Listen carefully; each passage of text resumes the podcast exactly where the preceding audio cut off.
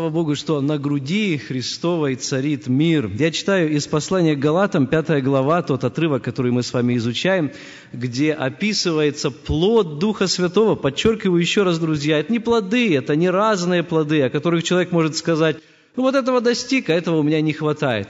Это как дольки апельсина. Я обычно вот люблю сравнивать плод Духа Святого с дольками апельсина – вы когда-нибудь видели, чтобы... А хотя, наверное, видели, да? Бывает такой апельсин недоразвитый, у него одних долек меньше, других больше. А, но давайте представим себе такой совершенный апельсин, красивый апельсин. Тот, который нам приятно взять в руки и приятно скушать, да? Вот так и Господу приятно, образно говоря, смотреть на нас, взять нас в руки, похвалиться нами как своим плодом, потому что Он имеет на это право. Это Его плод, который проявляется в нашей жизни. И вот Он один. И это одна из Его долек. Долька этого плода, которая должна здесь у нас произрастать, это мир. Итак, говорится так. 22 стих, 5 глава, книга послания к Галатам. «Плод же Духа, любовь, мы уже говорили о ней, радость, Сегодня говорим о мире. Друзья, помните такую формулу? Территории в обмен на мир. Помните? Я подскажу, или чтобы вы вспомнили, это в политике, это между Израилем и Палестиной в переговорах была предложена такая формула. Израиль настолько устал, это было где-то в середине 90-х годов 20 века, настолько устал от бомбардировок, от постоянных этих ракет, от э, взрывов, от террористических актов, от интифады, что была предложена такая формула. Территории, вот вам наши территории, раз вам они так нужны, образовываете свое государство – имеете свою автономию, все, мы, мы вам отдаем эти территории в обмен на мир. А теперь мысленно представьте для себя карту Израиля, вспомните, насколько маленькая эта страна, и подумайте, насколько нелепа эта формула. Нет, не то, чтобы она была совсем глупой, вопрос не в этом. Вопрос в том, что территорий-то там как таковых нету. И вопрос стоял полностью об уничтожении израильского государства. Но мир был настолько вожделенным для израильтян, что они говорили, хотя у нас нет территории, хотя у нас их так мало, хотя нечем нам расплачиваться, ну забирайте уже то, что есть. Мы будем ютиться на этих клочках земли, мы будем себя ограничивать, если нужно. Но нам так хочется этого мира, что даже территории, которых у нас очень-очень мало, тем более плодородной земли, мы готовы даже их пожертвовать ради того, чтобы был мир. Ну, излишне говорить о том, что формула эта не сработала. Но, по крайней мере, этот пример показывает нам лишний раз, насколько ценен мир. Человек все готов отдать ради мира. И сегодняшний Вопрос тогда, когда еще недавно война где-то была далеко, когда мы слышали о войне, о военных слухах, мы думали Африка, Азия, Латинская Америка, ну где-то далеко. Сегодня наши родственники, наши друзья, которые нам звонят, конечно, у тех, у кого связи еще есть. Вы простите, я утрирую, мне вчера мой друг один звонит, говорит, я не могу уснуть. Я говорю, почему? У тебя уже позднее время. Он тракист там в Чикаго находится. Говорит, не могу уснуть, с Донецком нет связи три дня. И вы знаете, я думаю, как же его утешить? Это действительно так. Это по-английски есть такое выражение «it hit home», то есть эта война настолько близко к нам подобралась, что вот мы, мы уже, хотя мы вроде бы находимся географически далеко, но это все так близко находится к нашим семьям, к нашим братьям и сестрам, к нашим сердцам, не только в Украине, а по всему миру, потому что процесс глобализации, он сделал нас настолько близким – Сегодня мы можем встретить наших соседей, американцев, которые помнят еще о мировых войнах. Мы можем встретить ветеранов войны. Может быть, кто-то из наших семей тоже был ветеранами тоже, да, которые постарше особенно. Кто-то из здешних особенно людей воевал в Корее. Корейская война всего около каких-то 65 лет тому назад. Вьетнам еще меньше. И вопрос-то не в том, что эти войны были когда-то в прошлом, а вопрос в том, что они, по сути дела, никогда не прекращались. Легче в истории человечества насчитать несколько мирных лет. Вот именно что несколько. Чуть ли не на пальцах эти мирные годы можно пересчитать. И все. Все остальное состояние было, это состояние, о котором Христос сказал, войны и военные слухи. Почему? Очень просто. Мы, христиане, знаем ответ на этот вопрос, потому что такова природа грешника. С тех пор, как зубы Адама и Евы вонзились в этот запретный плод, нечто изменилось. Знаете, есть даже те, которые начинают теории излагать. Ну что там изменилось? Может быть, изменилось химический состав их тела? Может быть, каким-то образом генетические изменения пошли? Отвечаю, может быть, Писание нам не уточняет, но оно говорит одно, что они перешли из жизни в смерть. Они вкусили то, что называется духовной смертью. Смертью умрешь. По-еврейски «умирая, ты умрешь». И это на них как раз и отразилось. Это природа грешника, это вражда, которая теперь вошла в их сердце. И даже тогда, когда Господь их нашел, когда они пытались скрыться от Него, помните, вот, не было этого мирного э, общения, не было той мирной беседы, миром уже там не веяло. О, это та жена, которую ты мне дал. Это что? Мирный разговор. Это змей, это он меня обольстил как Ева говорила. Вот сегодня мы с вами видим, каким образом грех пришел к тому, что все мы находимся в состоянии вражды. Это все равно, как если бы нам взять масло и воду, попытаться их смешать. Мы можем их взбалтывать сколько угодно, но всякий раз, когда успокаиваться будет эта жидкость, разделение между ними будет очевидным. И вот это разделение, оно сегодня в мире. Богатые бедные, черные и белые, мужчины и женщины, одна национальность против другой, одна раса против другой, один работодатель против другого, одна фирма против другой, конкуренция – все это вражда, которая находится вокруг нас – вами, особенно те, кто были в детском лагере, изучали книгу Даниила. Она как будто прошла перед нашими глазами, и мы визуально, многие из нас ее для себя представили. И помните того самого истукана, которого увидел во сне Навуходоносор – у него все вроде бы было нормально. Голова золотая, цельная, потом грудь серебряная, потом медный пояс, железные ноги. А кто помнит, что у него со ступнями было? Какие они были? Частью железом, частью глиной. И каждый, кто знает природу этих материалов, сразу понимает, а как такое может быть? Это ведь хрупко. Оно никогда не сможет э, приклеиться друг к другу. Никто из нас в нашем доме не соединит напрямую железо и глину. Они не соединяются вода и масло, железо и глина. Это люди сегодня. И сегодня мы видим, это, в общем-то, пророчески сказано о том мире, в котором мы живем сегодня. То ли политическом, то ли религиозном, то ли э, семейном, то ли церковном. В общем, везде, куда ни глянь. Это словесные, идейные, холодные и горячие баталии работали или даже наши семьи, к сожалению. Вы знаете, противоречия между людьми, распри между людьми настолько велики, и мир настолько шаток, что мир становится очень дорогим удовольствием. Люди готовы за него все отдать. Вот как я только что сказал, территории, самое дорогое, что есть в Израиле, в малюсенькой стране, готовы обменять на мир. Это настолько дорогой товар – что он так ценится.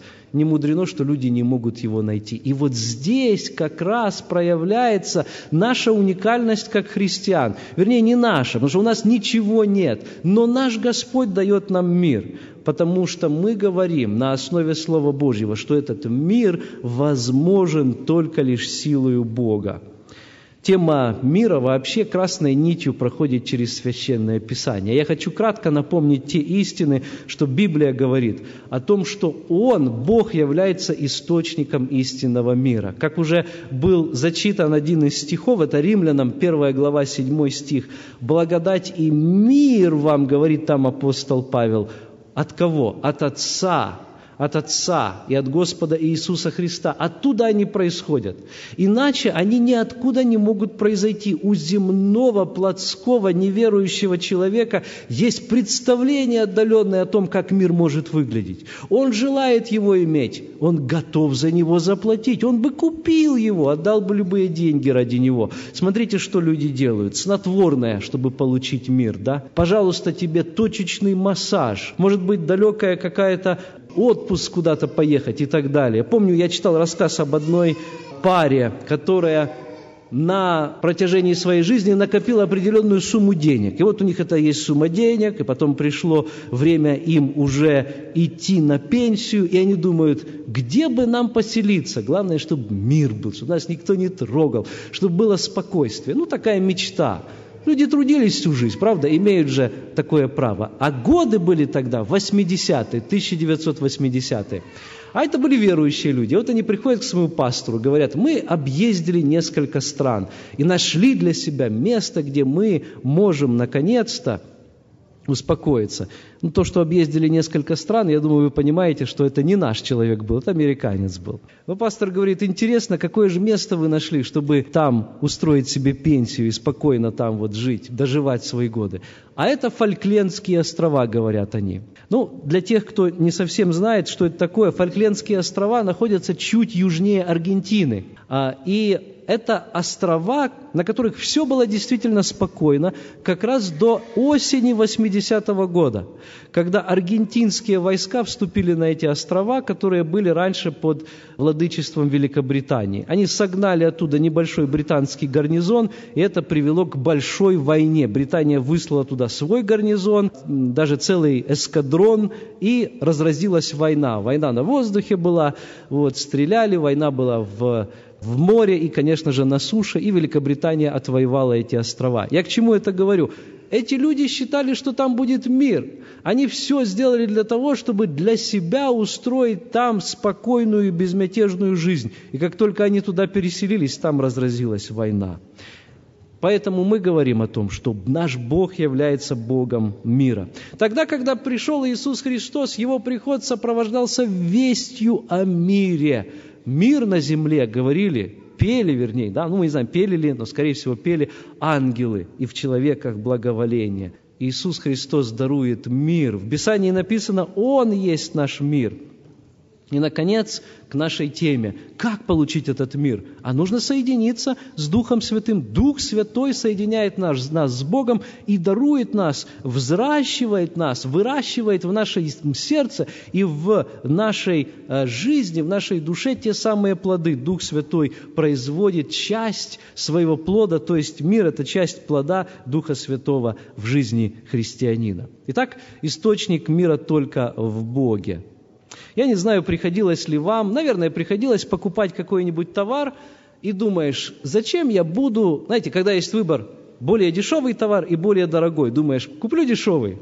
Дешевый ломается через несколько дней, а надо было подороже. Покупаешь подороже, он ломается через месяц, Потом, ладно, так и быть, потрачу вдвое больше, не хочется, конечно, но куплю что-нибудь понадежнее. И действительно, тратишь эту большую сумму, покупаешь то, что называется бренд-нейм, да, то, что действительно известная, хорошая, надежная фирма, и уже покупаешь и знаешь, что это было надежно. Но ты пришел к этому на собственном опыте после долгих мыторств и после того, как ты, вместо того, чтобы потратить вот эту сумму сразу, ты вот на это потратился, на это и так далее – убедился, что не стоило было это делать. Многие неверующие люди поступают таким же образом. Они знают, что где-то существует тот самый истинный мир, но они, как слепые котята, тычутся носом сюда, туда, пытаясь его найти, но никак не могут его обнаружить.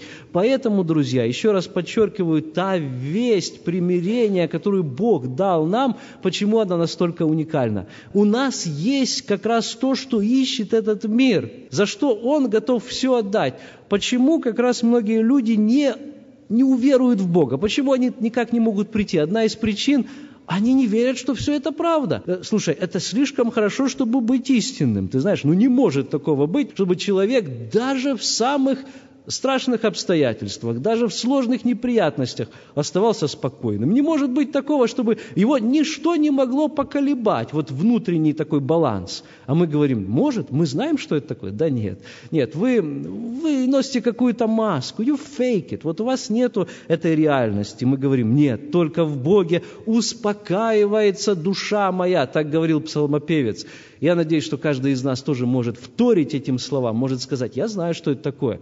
Почему? И каким образом Бог дарит этот мир? Потому что, во-первых, тогда, когда мы с Ним знакомимся, Бог дарит нам мир между собою и нами. Мир между человеком и Богом первым делом. Я читаю послание римлянам, 5 глава, 1 стих, римлянам 5.1 написано, «Итак, оправдавшись верою, мы имеем мир с Богом через Господа нашего Иисуса Христа». Не нашими усилиями, не благодаря тому, что мы, мы бы сделали, но только через Господа Иисуса Христа. Последствия чего? Последствия того, что мы заключили с Богом завет на Его условиях. Мы пошли на Его условия, мы оправдались верою. Наше первоначальное состояние – это состояние войны, состояние вражды с Богом, потому что мы восстали против Бога, мы восстали против Его законной власти в Эдемском саду. И по линии крови передали это нашим детям. И они тоже, к сожалению, больны этой неизлечимой болезнью. Брат Алексей об этом немножко сказал передо мной. И что теперь делать? Делать? Господь говорит, вот мои условия примирения. Ну, как хотите, друзья, кто-то скажет, это ультиматум, на каком основании Бог нам будет рассказывать, как нам быть и как нам теперь поступать. Вы знаете, Бог имеет на это право, Он нас создал. И Он говорит, я готов на примирение с вами, но вы должны сложить оружие. Вам это ничего не напоминает, да? Вы скажете, брат, да ты наслушался про разных сепаратистов и террористов. А я вам, друзья, секрет один открою. Сепаратисты и террористы – это не те, которые сейчас где-то там воюют. Это то, тот, кто сидит в каждом из нас. Мы террористы, потому что мы терроризируем себя и других, не находя мира в себе и с другими из-за того, что у нас вражда с Богом. Мы сепаратисты, сепаратисты от слова to separate, то есть отделяться, потому что мы отделены от Бога и от Его благодати, потому что мы родились во грехе.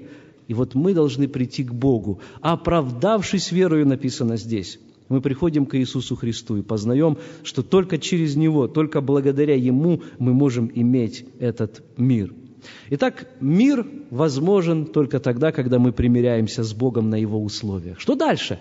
Мир с Богом достигнут, но это еще не все, потому что, оказывается, есть еще другая проблема, которая нас преследует. Со времени грехопадения человек находится, можно сказать, в гражданской войне внутри себя, с самим собой.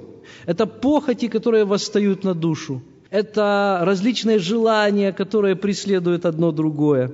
Апостол Павел говорит, вот я, говорит, знаю добро, но никак не могу его сделать. И вы знаете, это порождает большой конфликт там внутри. И поэтому первое, мы сказали, Господь примиряет нас с собою. Второе, Господь примиряет нас с самими собою. Вы знаете, бывает такое, я думаю, что вы наблюдали, есть люди, у которых вроде бы все хорошо.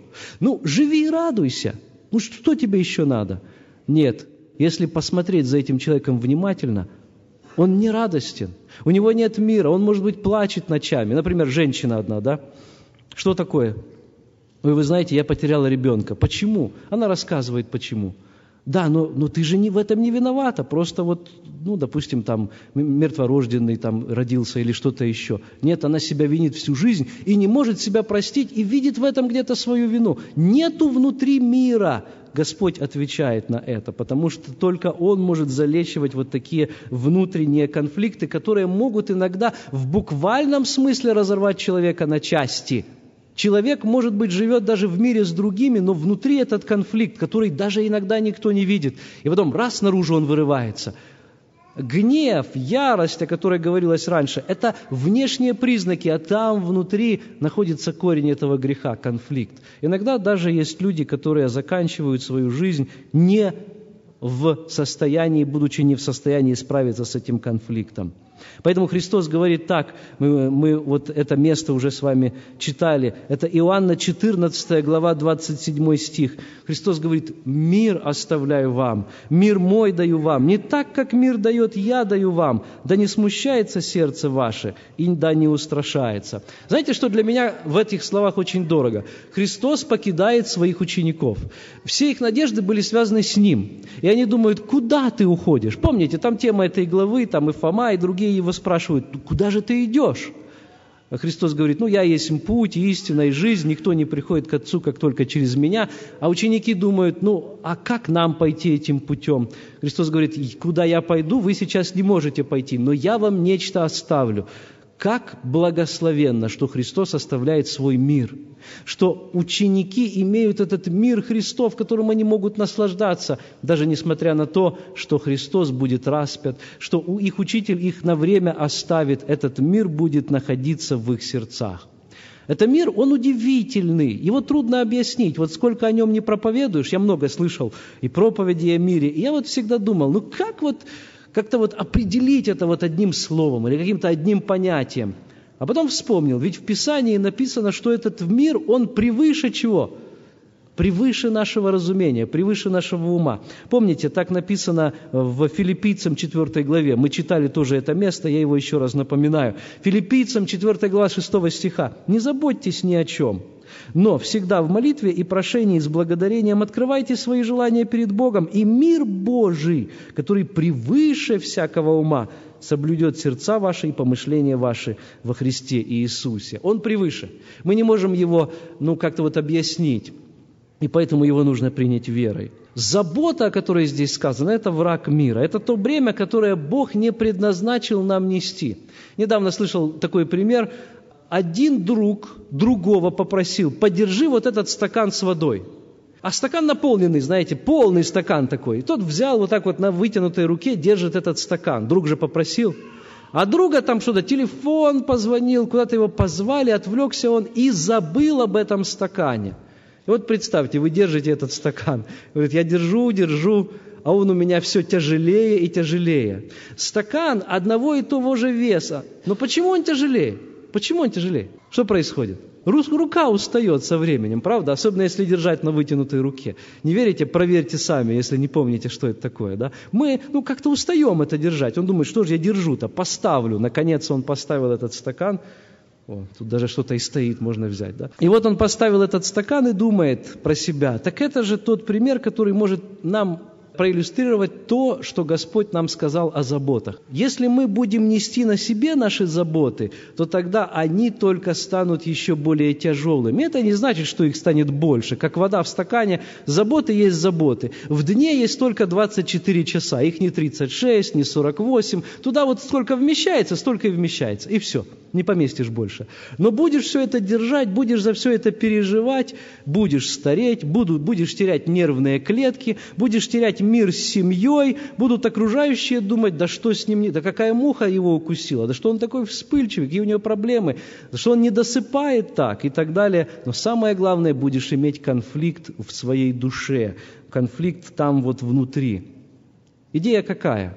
Идея в том, чтобы поставить этот стакан туда, где он должен стоять. Ну зачем его держать? И Господь говорит, возложите эти заботы на меня. И вот тогда, когда вы передадите эти заботы Ему, тогда мир Божий, который превыше всякого ума, то есть я не знаю, как это работает, и, и никто нам не может этого объяснить, потому что это превыше ума. Но Господь говорит, поверишь этому, и мир мой вселится твою душу, в твою жизнь. Я неоднократно встречал тех людей, которые свидетельствовали. Знаете, вот при, подходишь к человеку и собираешься с мыслями и думаешь, ну что ему сказать? Его постигла такая огромнейшая утрата. Как его утешить? Какие слова из Писания найти? А он первым тебя предваряет, ты еще не успел рот открыть, уже не знаешь, что сказать. Он тебя обнимает и говорит, да, мне очень трудно, но Господь мне подарил мир в сердце. Какой урок для нас, огромнейший урок. Одна сестра, которая рассказывала, помните, у нас был брат Велидик, вот он занимается пасторским консультированием, и он, по-моему, у нас даже на радиопередаче рассказывал этот пример, я его вспомнил. Одна сестра очень долго в своей жизни терзалась чувством вины. Вины за то, что у нее было в молодости. Это даже была не ее вина. Ну, подробности я, конечно, не буду рассказывать, и он не рассказывал, но была нечистота, в которой она не была виновата. Вот. И постоянно это было настолько серьезной проблемой для нее, что у нее разрушалась семейная жизнь. Она не хотела, чтобы к ней вообще кто-то притрагивался. И вот после нескольких сессий, которые они посвятили консультированию, когда они изучали Слово Божьего, Божье, ей было объяснено, что пока ты от этого не избавишься, пока ты это не предоставишь Господу, вот то, что тебя гнетет, она говорит, не могу, это бремя, она настолько меня давит. Я как только представлю себе, она, а зачем ты себе это представляешь? Ты просто доверься Господу, ты просто предоставь Ему, пусть Он за этим заботится. Let Him take care of this. И вы знаете, пока она этого не поняла, не сразу понимаешь – Вроде бы просто, но это глубоко, это довольно глубокие истины. И вот пока она не, не пришла к этому, ничего в ее, в ее жизни не поменялось. Но настоящее чудо произошло тогда, когда она действительно передала ему эту заботу.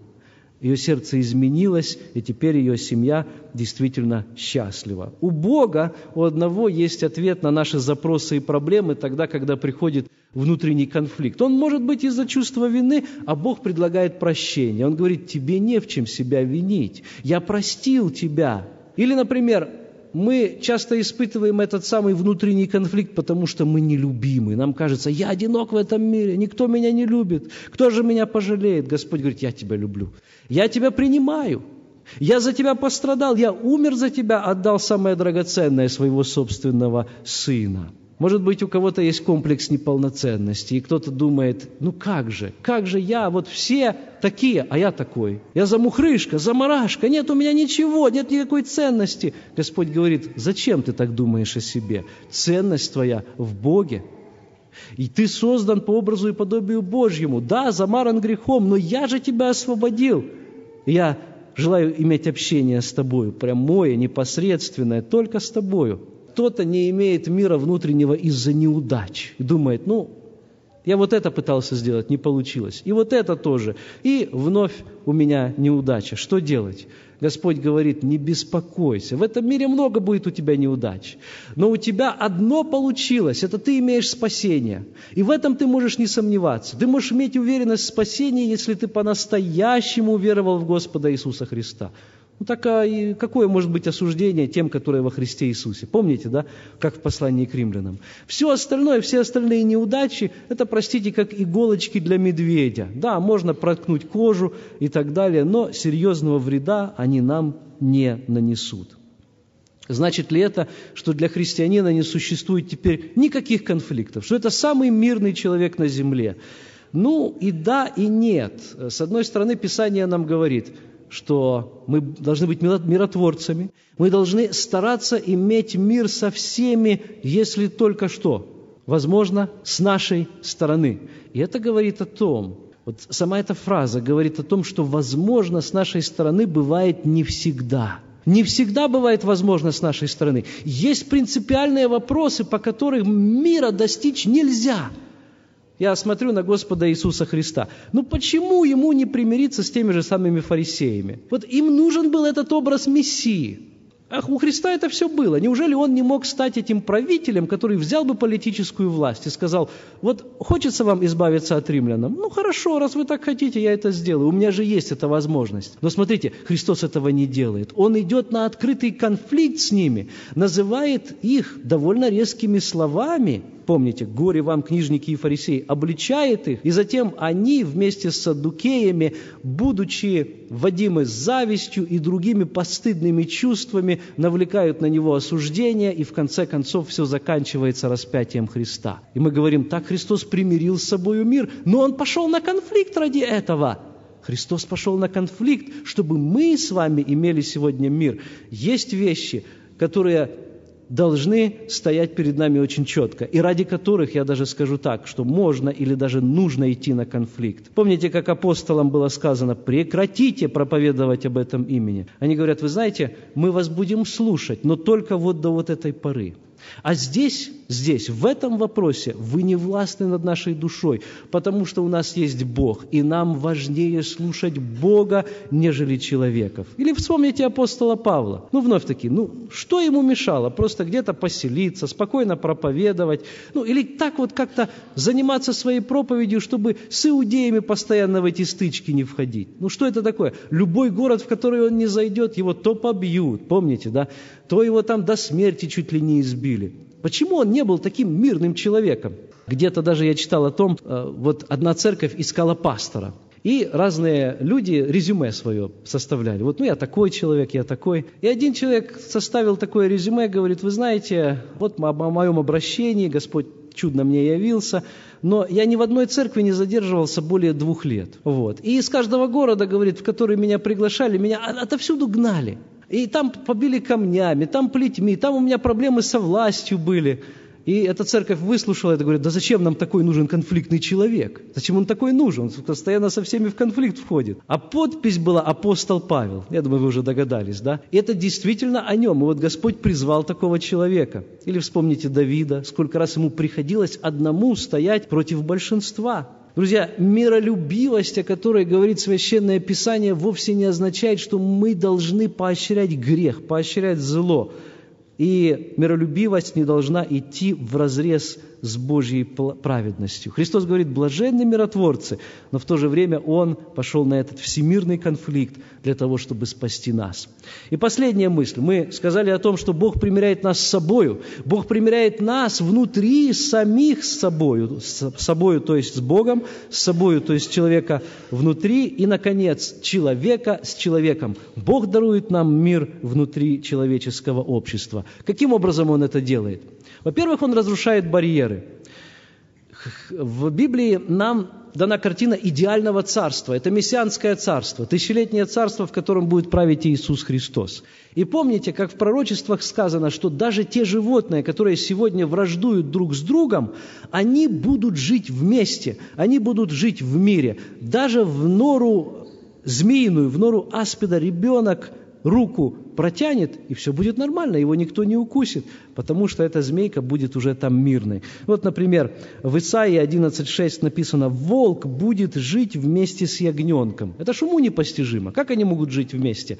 А так, оказывается, будет. А мы кто с вами? Мы предвкушение этого царства. Вот здесь оно куется, это царство. Здесь у нас то, что называется тренировочным, э, тренировочной площадкой, тренировальным майданчиком, training ground for that kingdom. Здесь оно все начинается. И как будет здесь, так будет потом и там. Поэтому Бог оставляет нас здесь еще на земле, чтобы нас научить, как жить в этом царстве. И уже сейчас поэтому вот эти конфликты, которыми живет этот мир, они в церкви должны быть устранены.